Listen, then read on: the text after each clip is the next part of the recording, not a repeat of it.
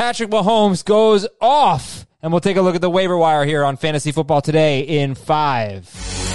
Good morning, everybody. It is Tuesday, September 29th. You are listening to Fantasy Football Today in five, a podcast that gets you caught up fast on the fantasy news and advice you need to know.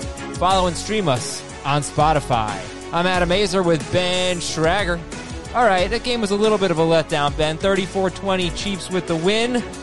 Patrick Mahomes scored 47 fantasy points. From what I can tell, that's the most points scored against the Ravens since 2014 when Ben Roethlisberger also scored 47 fantasy points. You don't see games like that very often, so that was a league winning or a week winning type of performance. Uh, ben, what are your major takeaways from this game? Yes, Mahomes is great. We knew he was great. My biggest takeaway is I really can't start a Ravens running back. The snap count was very, very even. Dobbins led in snaps, but had one carry. And it's just very unpredictable. No one's a goal line back because it's Lamar Jackson. No one's a pass catching back. Dobbins does it occasionally. And Ingram will start every game. So, no, I can't touch a single Ravens running back. And you know what? From Marquise Brown's perspective, that's where I was really disappointed because you got a game that should have been good for him with the Chiefs scoring 34 points. You got Lamar Jackson only throwing 28 passes. I mean, they didn't have the ball for that much, so that kind of hurt. But he missed them. He missed Marquise Brown on what could have been a long touchdown, could have saved his day a little bit, but only two catches for 13 yards. Very disappointing. It was disappointing for Andrews, too, who also had some missed opportunities. He had eight targets. The leading receiver in this game for the Ravens was J.K. Dobbins. And that is kind of wild with four catches for 38 yards. So it's a bad day for Lamar Jackson. Uh, are you concerned about him? And is he still uh, one of the two best quarterbacks in fantasy? He's not. He's my number three quarterback right now. Russell Wilson has jumped him at this point. I'm not too concerned because you're, you're not going to sell low on Lamar Jackson and he has the rushing floor. But yes, tonight's performance was ugly from a passing perspective. Who are your top three waiver wire priorities for fantasy week four? Number one, Myles Gaskin. We won't even count because he's rostered in most leagues, but number one would be Jeff Wilson, 33% rostered. All of the 49ers running backs are banged up. McKinnon, the latest with the rib injury.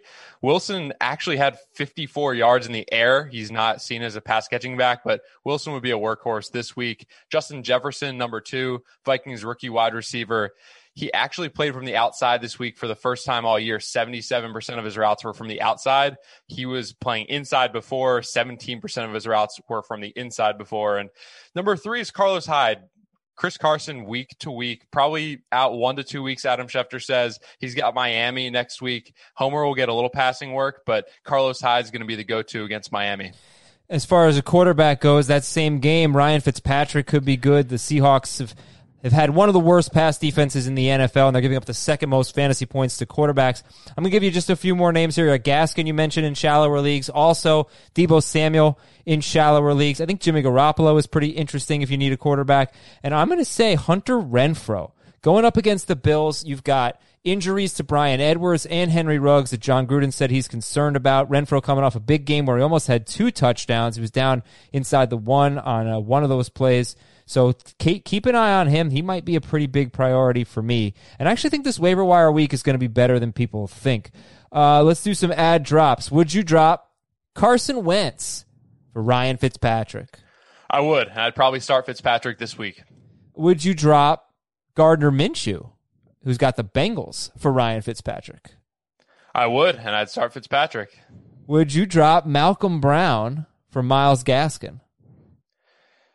If I need a running back right now to start, yes. But I do think Malcolm Brown is a better bet for a touchdown. In non PPR, I'd hold on to Brown. Would you drop J.K. Dobbins for like anyone on waivers? I would take anyone we've talked about today over J.K. Dobbins. Would you drop A.J. Green? Not for anybody we've talked about unless you need a running back for this week for Jeff Wilson or Myles Gaskin. All right, we're going to keep you up to date on the injuries throughout the week and let you know if Carlos Hyde is really the guy to get because it seems like Chris Carson has a chance to play. So make sure you listen to Fantasy Football Today, the full length version. You can follow that and stream it on Spotify. I want to thank Ben Schrager. Thanks to all of you for listening. If you enjoyed Fantasy Football Today in 5, please tell your friends and leave a nice five star review. I'm Adam Aizer, and we'll be back tomorrow morning.